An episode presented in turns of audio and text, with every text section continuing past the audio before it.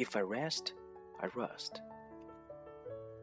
The significant inscription found on a note key, If I rest, I rust, would be an excellent model for those who are afflicted with the slightest bit of idleness. Even the most industrious person might adopt it with advantage to serve as a reminder that if one allows his faculties to rest, like the iron in the unused key, they will soon show signs of rust and ultimately cannot do the work required of them. Those who would attain the heights reached and kept by great men must keep their faculties polished by a constant use, so that they may unlock the doors of knowledge.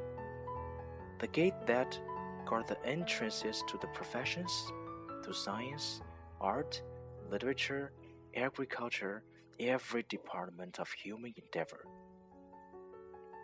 Industry keeps bright the key that opens the treasury of achievement.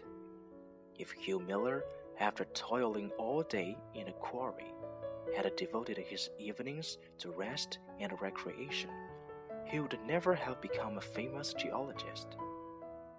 The celebrated mathematician Edmund Stone would never have published a mathematical dictionary, never have found the key to science of mathematics.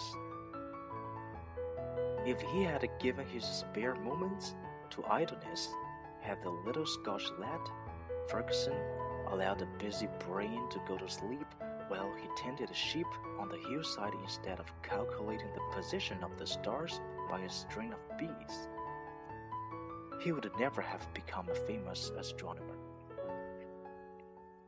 Labor vanquishes all, not inconstant, spasmodic, or yield directed labor, but a faithful, unremitting daily effort toward a well directed purpose. Just as truly as eternal vigilance is the price of liberty, so is the eternal industry the price of noble and enduring success.